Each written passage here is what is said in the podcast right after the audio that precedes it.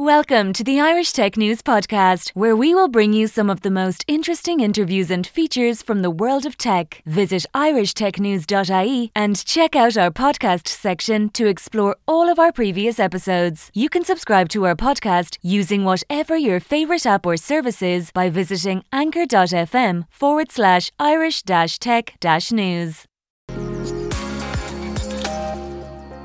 Hello, I'm your host, Efi Pylarinou, and today uh, I am traveling east uh, and connecting to one of my beloved countries, India.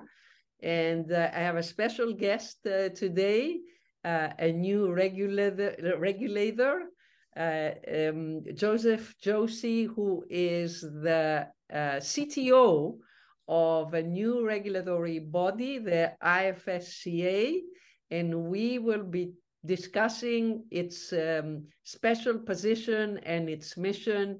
And I'm really delighted, and I'd like to welcome you first, uh, Joseph. Thank you, Efi. Thank you so much for having me here. Always a pleasure and privilege to be having a conversation with you.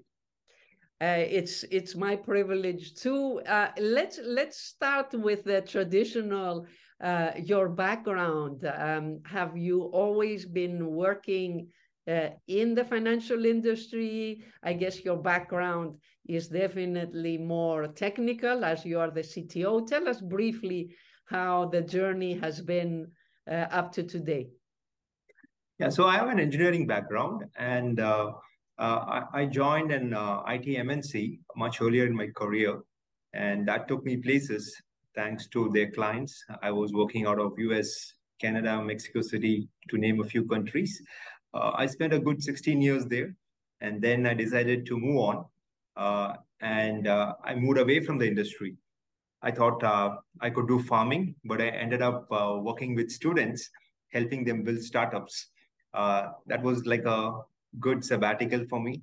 And then uh, this was in 2016, I guess, uh, when Dr. Raghuram Rajan, the then RBI governor, uh, he had a plan of starting an IT subsidiary for the Reserve Bank of India. I had the opportunity to join that as one of the co-founder and to set it up from scratch. I was there for five years. So that was my immersion into the regulatory world from technology to regulatory. But then again, there I had exposures of both ends, technology as well as regulatory.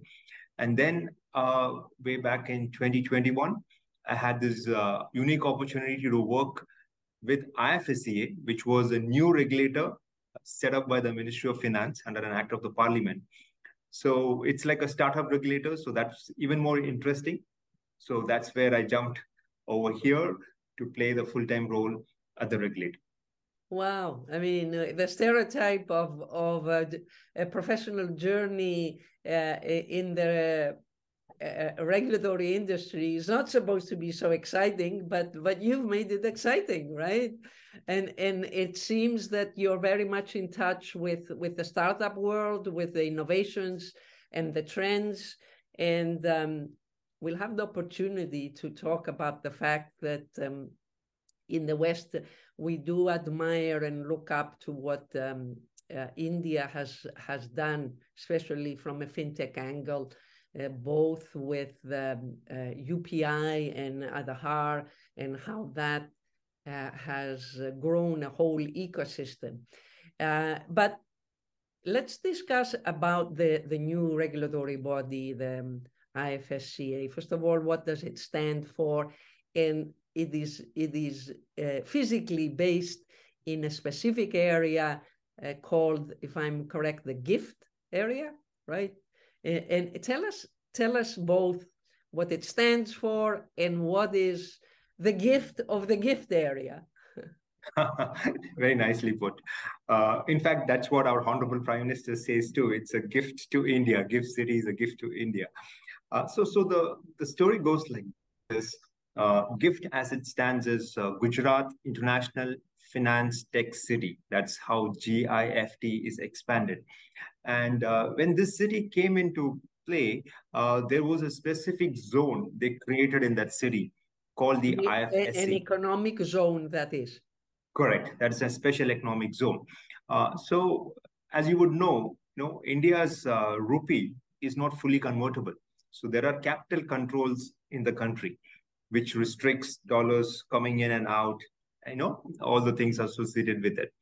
So when they created this IFSC, the International Financial Service Center, uh, they created a zone where the foreign currency can freely come and go. Freely convertible foreign currency can be the currency of business here.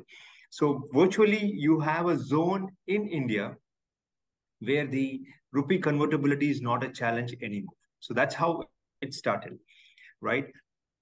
And at that point in time, the four domestic sector regulators, namely the Reserve Bank of India for banking, the Securities Exchange uh, Board of India for capital markets, the IRDAI, the, the insurance arm, and the PFRDA for the funds, they were the four regulators looking into the business in the IFSC this progressed for a few years. So the IFSC came in around 2015. Uh, so around 2019, for the ease of doing business with all these four regulators in different parts of the country, except for RBI and SEBI being in Mumbai, the other one was in Hyderabad and other, the other one was in Delhi. Uh, the government of India, through an act of the parliament in 2019, created a new unified regulator, which is the authority for IFSC. So that's how international financial centers authority, Services Centers Authority came in place, IFSCA. Now, this regulator had the powers of the four regulators. So the RBI Act and the related acts of the various regulators came into the IFSCA Act. That's how the IFSCA was born.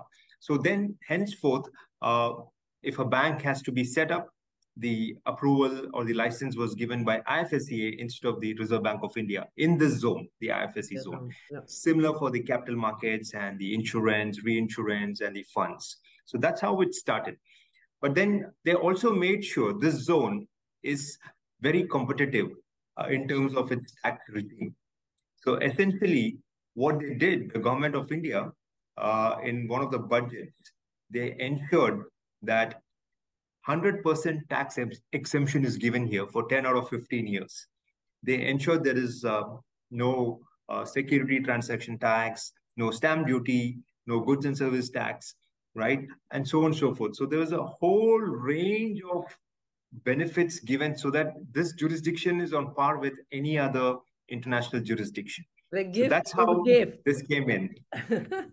so, so, so there's a whole package of gifts uh, that are are possible where uh, physically where where shall we sort of um, visualize this uh, economic uh, uh, area being? Is it east north uh, northwest or northeast? Yeah so this is more from the west side of the country. It's in a state of gujarat. Uh, the capital of gujarat is gandhinagar. So it is in the city of gandhinagar is where gift city is located. Okay okay Okay. I mean, I, I, I always, when I go to Davos for the World Economic Forum, there's always a, a house of, not a house of India. There's different states that are that are very much obviously into startup and innovation and so on. So I, I always try to learn uh, the different states um, and and understand. So from from uh, my knowledge, uh, as I as I'm uh, honored to be part of the evaluation committee that um, uh, the IFSCA has put together to um, give some, um, uh, um, if you want, rewards uh, to to startups that want to come in, foreign startups in in this region. Tell us a little bit about the mission of this framework that is about one year old, right? Right. Before I jump into that, uh, we need to understand the key motivation behind this uh, International Financial Service Center, yeah. right? So, so if you really look at it, it was to bring the offshore back to the onshore, right? Because a lot of our capital and talent went to the offshore centers because of the rupee convertibility challenge, the capital controls. So they were brought back. They have to be brought back. That was one. The next was to bridge the, you know, it's a bridge between the global capital and the domestic one, the perfect gateway for people to land in, or to launch out kind of thing. And of course, we wanted to export financial services from this region to the regional and the global kind of a domain. Now, if you really look at it, uh, as a new regulator, we have come up with a host of regulations, be it banking, capital markets, insurance, funds. You know, it, it's a complete package because it's an ecosystem you're developing. And that's how we found that we need to create a regulatory framework for fintechs because that was a missing piece. So that's where the fintech entity framework was born. So that kind of is an overarching framework for both fintechs and tech fins, as we put it. Yeah. Fintechs are the pure bloods, if you want to say, like they are directly are verticals associated with the banking, capital markets, and insurance, whereas tech fins are our horizontals, which contribute a lot to this entire ecosystem. So examples could be Examples a cybersecurity firm, mm-hmm. cybersecurity firm, digital identity firm, regtechs. You know, these are needed across banking, capital markets, insurance. So your green, uh, sustainable tech, right? Your uh, digital, uh, uh you know, your uh, digital entities. I spoke about the uh, the distributed ledger technologies, the blockchain solutions. These are all like my tech fin. So your AI ML solutions for the BFSI segment, that could be my tech fin. So that's how we kind of looked at both aspects so that you have a comprehensive framework. Now, what we did was, in addition to making it broad-based, we borrowed the Silicon Valley's fail fast principle as well. So in my past life, I was in the Bay Area, and that's where the startup you know fever caught me right so so we we wanted the regulatory framework to bake this idea in and that's how the concept of sandboxes came in yep. so we have an innovation sandbox for the first level of innovation where somebody has an idea they want to just put together the pieces we could give them you know market data to play with they graduate from that, go to the regulatory sandbox, which only a regulator can have.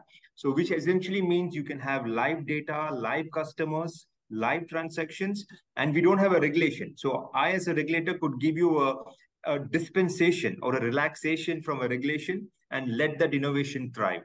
And then I have something called as the IORS, the Interoperable Regulatory Sandbox. This is essentially a fintech bridge between IFSCA and the four domestic sector regulators. So we are connected internally as well.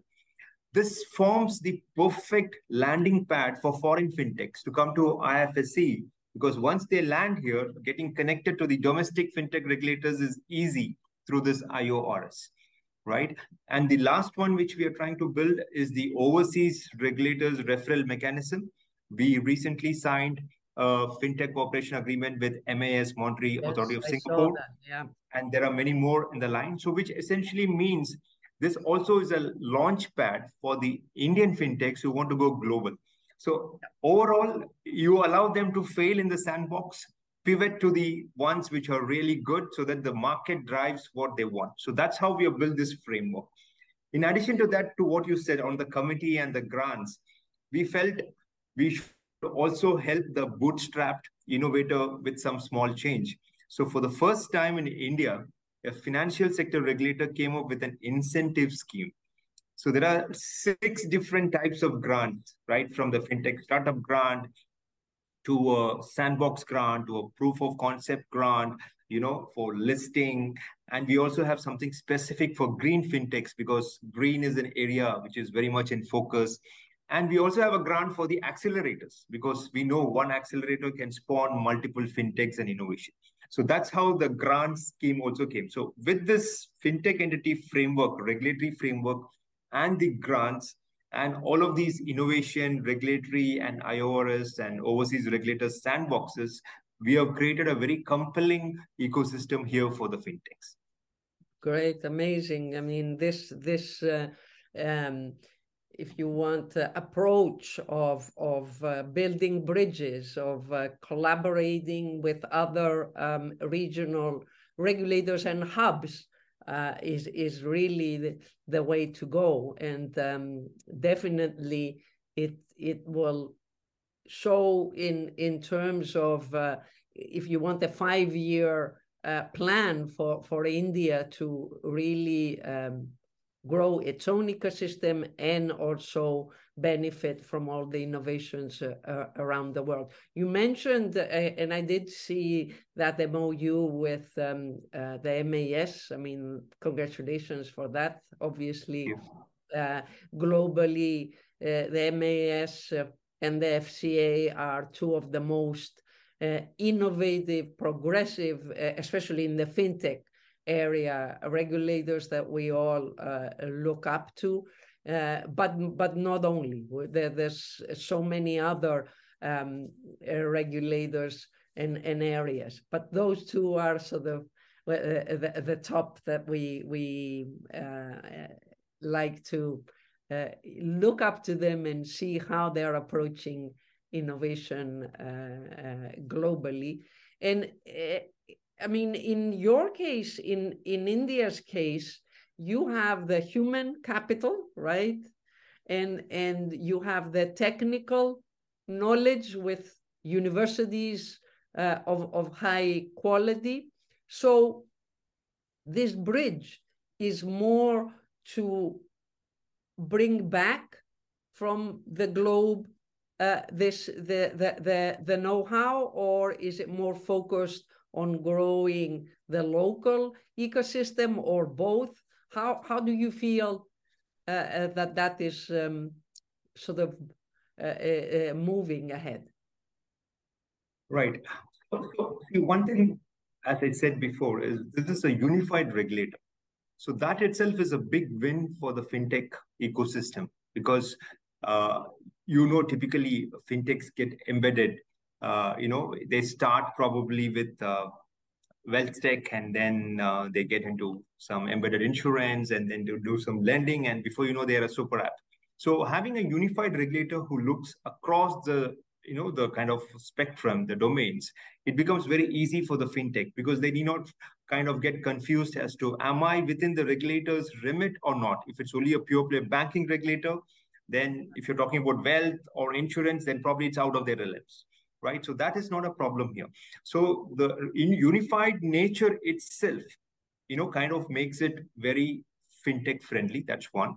Second, as I said, this jurisdiction uh, already has more than 400 plus entities. So that itself is a market. This is a financial services center, right? International Financial Service Center. You have international banks, you have two international exchanges, you have brokers, insurers, reinsurers. The whole ecosystem is coming up. So that itself is a market. And then, as I said before, it's a perfect landing pad for foreign fintechs to come in to the country. And it's a launch pad for the domestic fintechs who want to go global. Because if you're servicing other jurisdictions, you can be here and try to look at it. But so, so uh, uh, Joseph, this is not a virtual economic area. It is actually a physical economic area that's already developed. You, you, you mentioned some facts and figures about the presence of financial institutions that are obviously core to, to any economic activity. It's what is new is the empowerment of these frameworks uh, that that we've already mentioned, be it in terms of incentives uh, tax incentives or incentives of ease of setting up uh, the business. Obviously, the rupee convertibility is, is a huge one. And then the sandbox environments that, that you mentioned and the unified approach. That, that is all coming together. It's as if you've managed to pull these pieces together and, and uh, now we can benefit from the network effects of these ecosystems that, that you, you've created. Absolutely. Uh, so it's, as you know, like India's uh, domestic market itself is huge. And uh, the way it's going, uh, if you really look at it, uh, you know, the global south is actually emerging, right? So, so that's that's where the growth is going to be, both in terms of uh, you know absolute growth or in percentage growth? Like you're, you're talking about uh, almost uh, 2x times the absolute GDP growth than US and Europe put together in the global south. You know, over the next five years, probably the GDP growths here are about 4.24% uh, versus 1.4% for US and Europe put together.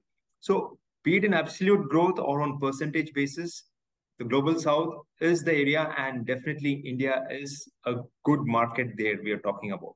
So, so with that and if you look at it you also talked about the tech enabled part.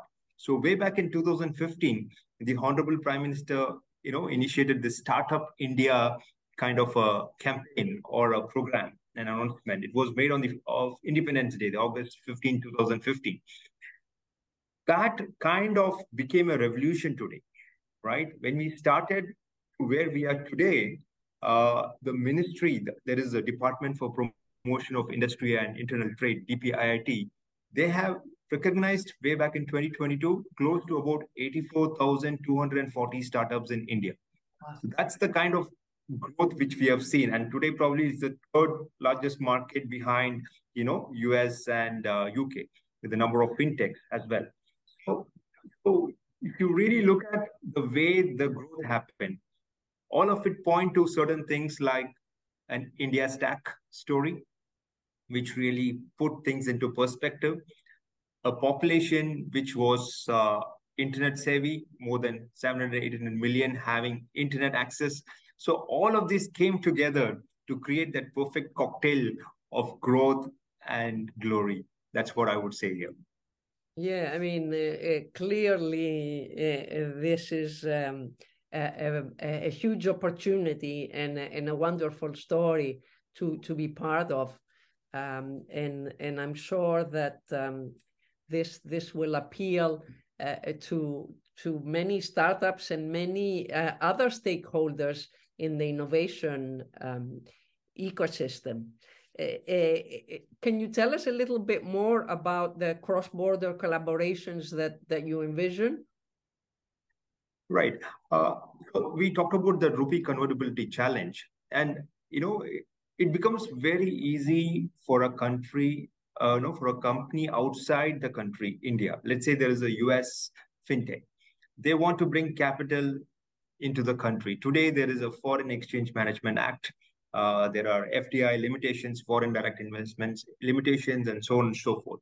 But within this zone, what happens is you do not have those limitations.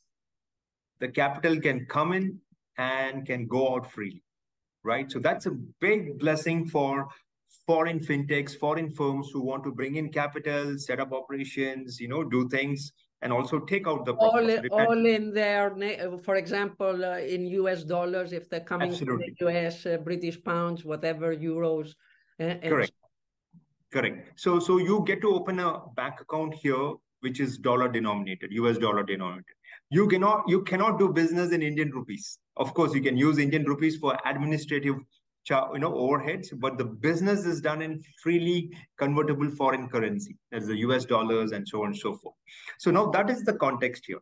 So now when you talk about cross border it makes perfect sense for anybody who's outside the country to use this as the landing pad to come into the country because there's a huge market i'm talking about access to the country and also you can bring in this kind of a facility. So what we are doing is uh, we thought let's build bridges with regulators around the world so that it also gives the regulatory comfort, a regulatory handholding for these firms who want to come in from a different jurisdiction and also for the Indian fintechs who want to go to those markets. So that's how was the idea which we created in, you know, building these fintech bridges, trying to do cross-border related stuff.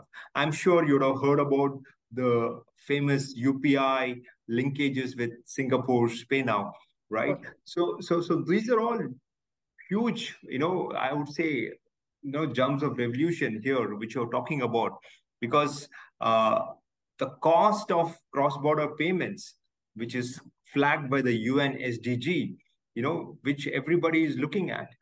These are these are things which can really make it atomic in its nature. You know, the speed and the kind of uh, efficiency you're bringing into the supply chain. It, it's just simply mind-boggling. So I think it's a connected world at the end of it, as they call it as a global village. So looking at these cross-border linkages is absolutely essential for us to kind of build on the strength which we already built. Yeah, uh, Joseph, before we close, I want to reiterate a couple of points that, that you mentioned, and, and please, uh, please feel free to, to add to that. Uh, to me, the, the fact that um, this new regulatory uh, body is, is um, uh, uh, converging the existing regulators, it is very unified. It is offering um, in a zone that is special, uh, in an economic area that makes a lot of sense to build uh, international uh, bridges. And it is the best ideal way for a foreigner to come into this huge market with, with great potential. And especially for those that not only are pure fintechs, as you said, but tech fins, and and my heart goes more to to green tech uh, financing uh, and, and, and enabling uh, um, uh, the the green transition of of the global south, which is extremely important, and we can uh, talk about it and think about it as having huge impact with with the real uh, uh, meaning, and and these tech fins and fintechs can play a major uh, role. Um, so please add uh, what I have um, uh, not mentioned to to all this gift situation that we we are covering today. Well, I think you summed it up pretty well.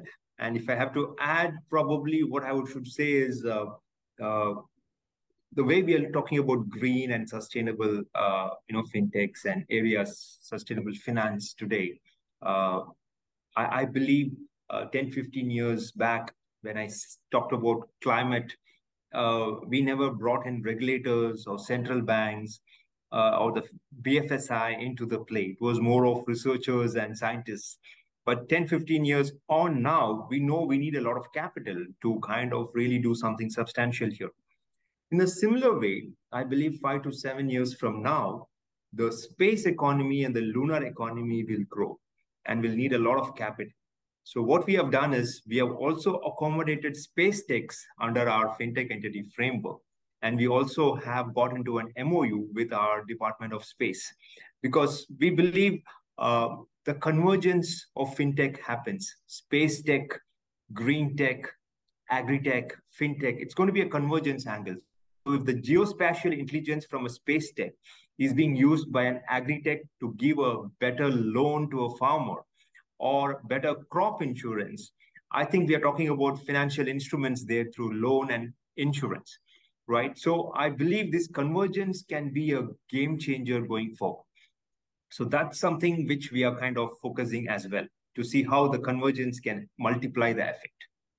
I think, Joseph, that um, the interconnectedness of these innovations that, that you mentioned and the opportunities that you mentioned is, is underestimated and not talked enough about. And, and um, um, I, I am uh, so delighted to hear that a regulator is even thinking about this versus you know, putting in silos, okay, here are the fintechs, and then, you know, there's another um, regulator for uh, different areas. This is, this is brilliant. It brings the concept of a unified regulator to another uh, level.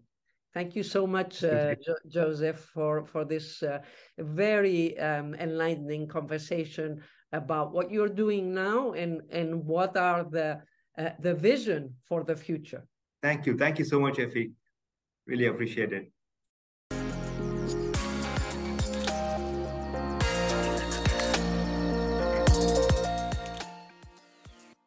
Thank you for listening to the latest Irish Tech News podcast. Check back every day for the latest episode. You can follow us on Twitter at Irish underscore tech news, on Facebook, facebook.com forward slash Irish Tech News. On LinkedIn, linkedin.com forward slash company forward slash Irish dash tech dash news. On Instagram, instagram.com forward slash Irish Tech News.ie. And on TikTok, tiktok.com forward slash at Irish Tech News.